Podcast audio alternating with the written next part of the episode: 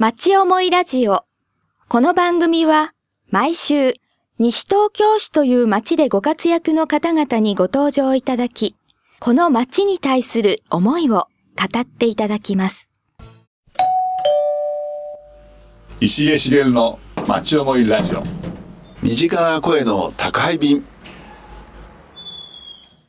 おはようございます。町思いラジオ。今週は都議会議員石江茂さんが担当してくださいます。おはようございます。おはようございます。今日は府中に緑町にあります、東京都北多摩南部建設事務所、所長の谷本俊也さん、はい目の前に、事務所に参りまして、ちょっと今日いろいろとお聞かせいただきたいと思います。よろしくお願いいたします。よろしくお願いします。みんなここ北南って呼んでるんですかね。そうですね、通称長いからね。所長ここ来て何年になりますか。ちょうどこの4月で1年になりました。そうですか、はい、前はどちらだった。前は北多摩北部建設事務所といって、ね、立川にある事務所の方におりました。そうですか、はい、立川の方のエリアとこの北南のエリアっていうのはどっちが面積がですか。多分似たようなものだと思いますね、はいね。こう見てその立川の、こう特徴とこう北南のこう地域的なねこう特徴の違いはどんなところにありますか。そうですね、やはり同じ多摩地区ということで、多摩地区の特徴はそれぞれ持ってるんですが、やはり、北南の方がですね、区部に近いというところで、そうですよね、区部の性格も合わせ持った、地域かなと思ってますね。はははは。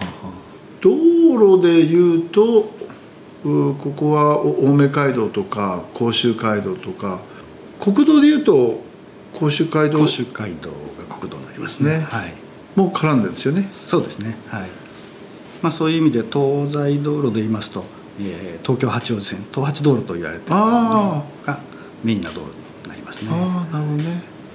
東京はあれは どこを起点ですか。杉並あたりですか。高井戸を起点にしてますね。あ、高井なんですか、はい、あでちょうど私どもの館内の東の端と西の端がまだできてませんで、三鷹のところと府中のところができてなくて、今まさに事業中のところでございますね。ああ、そうなんですね。そういえば府中病院のところでちょうどぶつか東芝の辺、はいはいはい、で一旦こうそうですねぶつかっちゃって、あそこからこう住宅地に入っちゃうみたいな、はい、そういうことですね。ああ、なるほどね。あれがずっとボンって抜けて八王子までですか。そうです。あ、どっかからはその先はこう広くなってるんですか。もうインターチェンジがございますね、はいはい、あそこから先はもうできてます、ね、ああ、そうなんです。そうすると少しこうちょっと曲がるような感じですか。あれそうですね、こちらから行きますと左へぐっと曲がっていって、ああ、そうなんですね、この北南は何市からですかね。はい、うちの方はですね7市を管轄しております、で武蔵野市、三鷹市、府中市、調布市、そうなんですね、小金井市で、狛江西東京ですね。そうなんですね、はい。改めましてですね、もう都に入ってどのくらいなんですか。そうですね、昭和61年に入りましたんでもう27、8年になりますかね。そうですか、はい、やっぱりこの建設というか建築というか、畑というか、どうなんですか。そうですね、専門が土木ですので、こういう土木系の仕事をずっとやってきております。そうですか、こう女性が少ないようなイメージがあるんですけども、そうですね、どうですかね。そうですね、やはり最初の頃はやはり、土木の仕事ということで非常に女性も少なかったんですけども、最近都庁非常に女性の採用が多くなりまして、うちの事務所でもかなり女性。そうですか。そうすると工学部とかに女性が結構入ってきてるよとこういうことでしょうかね。そうですね、最近は土木にもですね、女性の方が積極的に来られるようになり、うん、まあ最近流行りのドボジョという言葉もあります、ね、ドボジョ、はい、初めて聞いたなそうなんですか、はい、要するに女性が増えたっていうのはその事務系ありますよね、はい、事務系に女性が多いっていうことってだけそれもありますけども、はい、うん、技術系にも女性が積極的に来られていますね。ドボジョ、建築関係だと建築とかなんかそういうのもあるんですか。ドボジョがですね、まあ流行り言葉ではドボジョが先に流行ったんですけども、その後ですね業界の方ではドボジョじゃちょっとイメージが悪いねということで、うん、建設小町、はい、という愛称をつけようということで今それを流行らせてるみたいですけども、なるほどね。いやだんだんですよね。本当に理工学部も女性がこう増えてきてね、なんか一説だと大学のね総大はもうほとんど女子が占めてるとかって言ってね、ああそうかもしれないですね、そんな話をどっか大学のあれで言ってましたけどね。まあ1年という中でまあやはり何と言っても西東京の場合は、調布保谷線、はい、この間もトンネルをね、はい、開通して、はい、私も開通式呼ばれて参加しましたけど、評判どうですか。そうですね、3月19日の日に開通させていただいたんですけれども、やはり踏切なく渡れるということで非常に整備効果皆様に喜んでいただいておりまして、特にですね都道で言いますと234号線ですか、はい、こちらがですね、今までの交通量が7割に減ったですね。あ、7割に減ったね、はい、で都道233号線につきましては約2割に減ったという整備効果が出ております。そうなんですね、はい、それでまあ今まで西武線で分断されていましたんで、西武線の南側、西東京市の保谷庁舎からですね、線路の北側、保谷駅の北側の交差点まで抜けるのですね、今までですとね17分かかってたところがですね、開通した後は約5分で行けるようになったと。すごいですね、12分短縮したと。あ、うん、地元の消防署とかですね、の方々もですね非常に早く行けるようになったということで喜んでいただいておりますね。時間が読めますよね。そうですね、うん、本当にね、私も、あれはな、保谷駅の前を通っている道路ね、はいはい、練馬に向けてちょうど線路を渡るところですね。あれ朝方だと本当下手すると30-40分待つことあるんですよ、はいはい、向こう対向車線がゾロゾロゾロっともう 何台も取れるなと思って、だけどちょうど踏切がね閉まるとまたそこからもう20分とかね、本当にこう開かない感じで、まあ特に、まあ、私なんか北園ってあそこの関越内ね、圏央道入る大泉のインターで、はい、どうしてもこう線路をまたがないといけないんで良かったですね、はい、あとは東伏見の、はい、伏見公園のところね、はい、これからまだ、だいぶこう家はなくなってもうほとんどないですかね。そうですね、はい、川のところですね、はい、あと川がね、はい、もう川もきれいになってね。そうですね、こうなんかこう散歩するにはいい環境な感じしますね、はい、まあ、うちの事務所は道路と川の整備と維持管理やっておりまして、うん、まあ、西東京市さん内では石神井川の整備というのをやっておりまして、今ちょうど東伏見の上流側で、うん、用地買収させていただいてます、うん、でまあ、あそこは公園の整備も合わせてやるということで、ね、用地買収はうちの事務所の方で一緒にやらせていただいているところで、はい、川の整備、水害、やっぱり川からですね、水を溢らせちゃいけないというのは我々の最大の使命です。で特に東伏見あたりはですね、道路の冠水が非常に多いんですけども、これはまあ一つには川の能力が足りない部分もありますので早くですね川を整備して上げていかなきゃいけないなと思っているところですね。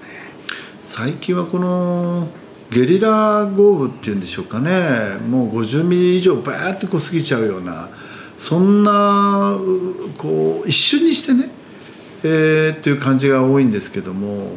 そうですね、今まで1時間に100ミリ以上の雨が降るということはめったになかったんですけどそれが最近どこでも起こるような状況になってきまして、それがまた、2時間3時間続くというようなことがありました、この間の大島、ね、の災害の時もですね3時間ぐらいでしたよね、すごい量でしたよね、数字でいうとね、そう取ったら800ミリぐらい、800ぐらい、そうでしたね、もう考えられないですね、で都心部でもですね平成17年にはですね杉並あたりでやはり1時間100ミリの雨が3時間続いたという、どこで起こってもおかしくない状況ですので、そういうのに対して、川はできるだけ早く整備したいと思ってるんですが、なかなかこの川の整備っていうのはお金と時間がかかって、川を広げるためには大切な土地を譲ってもらわなきゃいけないということもありまして、なかなか進まないという状況はありますね、所長は生まれはどちらですか？私は一応東京生まれです。そうですか、どこですか？中野です。中野、ただすぐ親の仕事の関係で千葉に移りまして、育ちは千葉育ち。そうですか、どこですか？千葉市になります。千葉市ですか、高校までは千葉。そうですね、千葉ですね、で大学が金沢に、石川、またなんで石川に選んだんですか？またいろいろあったんですけども、一つはやっぱり大学に行くときは一人暮らしがしたいというのがありまして、じゃあ地方のどっか国立大学でもっていうのがありまして、でそんな中で、せっかく行くなら雪の降るとこがいいかなと思いまして、 そんなのもありまして、小京都って言われてね。そうですね、どっちかというとこう関西のこう色が濃い感じがしますよね、京都の文化は非常に色濃くあります ね、大学ではなんかサークルみたいなの入ってたんですか？大学では一応写真をちょっとやってたんですが、でもご多分に埋もれずですね、いろんなテニスをやったりとかスキーをやったりとか、そういうサークルでした。じゃあ写真でどっかこう行くってことも結構あったんですね。そうですね、みんなで車で写真を撮りに行くとかいうのはよくやってましたね、それはこう生物とか、あるいはこうなんか景色とか人とか、それぞれ、個人個人テーマがありますので、それは家を撮る方もいらっしゃるし、そういう生物を撮る方もいらっしゃるし、景色を撮る方もいらっしゃる、大学にこう入る前は何かやったんですか？高校時代はですね、ちょっと弓を引いてまして、弓道部というのに入っております。和弓ですかね？和弓ですね、そうですか。あれなんか弓はこう圧っていうんですか、がみんな違うみたいですね。そうですね、弓の強さはかなり一つ一つ違いますね。あれはもう無制限なんですか？無制限って分かんない。やはり素人のからだんだんレベルアップしていくごとに強い弓を引くようになってきますね。じゃあ素人って始めた人たちはもう引けないわけですね。そうですね、もう最初は引けないですね。そうですか。弓の短いものにゴムをつけてゴムで引っ張る練習から始めますね。そうなんですか。で普段使わない筋肉を使わなきゃいけないんで、それを鍛えることから始めますね。なるほどね。ここを開くと人の心がこう胸筋が開くわけだから、人の心がよく分かるんじゃないですかね。そうかもしれない。飛び込んでくるし痛みそうですよね、矢もなんか。そうですね、我々もやってたのは30年も前ですんで、竹の矢を使ってました。その後ジュラルミンとかグラスファイバーとかの矢に変わってきましたけどね。竹の矢だとちょっとこうなんですか、重さが違ったり、ちょっと曲がってたりとかってないんですか？そこはですね、やはり技術ですね。職人さんの技術で矢を作ってますんで、素晴らしいですよね。そうですか。重さを均等に作ってくれますし、そのまっすぐな、まっすぐ、はい、はあ。なんか段をお持ちで。一応私高校の時には2段まで取らせていただいて。そうですか。すごいですね。高校で2段ってすごいんじゃないですか？そうですね、なかなかいないですね。はい、大学に入りゃね、またねあれでしょうけど、もったいなかったですね。そうですね。ね、続けてれば今頃8段ぐらいになってくる。何だかちょっと分かんないけど。そうですか。はい、だけどこの弓道っていうのもこうできるとこが結構限られてますよね。あ、そうですね。弓道場が非常に限られてますんで、我々も練習するのはなかなか苦労してましたね。ね、うちでいうと、はい、西東京に弓道場があるんですよね。保谷駅の近くにあるんですけども、はい、やはりこの的までの距離が短いんですかね。あ、はいはい、そうすると、正式なところとかいろんな条件があって、シズンさんにもねあるんですよ。あ、シズンにも弓道場があるんです、ね。はいはいはい、小金公園の中に、ね。あ、そうですね。立派な弓道場ができましたね。はい、金沢というかの思い出はどんな感じですか？そうですね。やはり非常に食べ物が美味しかったというイメージはありますね。あ、そうですよね。それこそね、京都のね、うん、本当にお菓子も一番なんか多そうな話ですよね。そうですね。お菓子もいろいろありましたね。あとは海鮮類ですね。甘エビでつとかズワイガニとかですね。そう、何市場だったかな。近江町市場。近江町ね。はい、大学の寮とかあれですか、そのアパートとか。そうですね、私はまかない付きの下宿に、住んでましたんで、はい、下宿のおばさんが料理を作ってくれて。じゃあもう何人もいるんですね。そうですね。30人ぐらいいる。あ、いいですね。はい、その中であれですもんね。こう非常にこう友達が学部も違う。そうですね。学部も違って、なかなか楽しくやらせていただきましたね。そうしたお友達っていうかその頃の人たちまだなんか付き合いがあるんですか？あ、若干はありますね。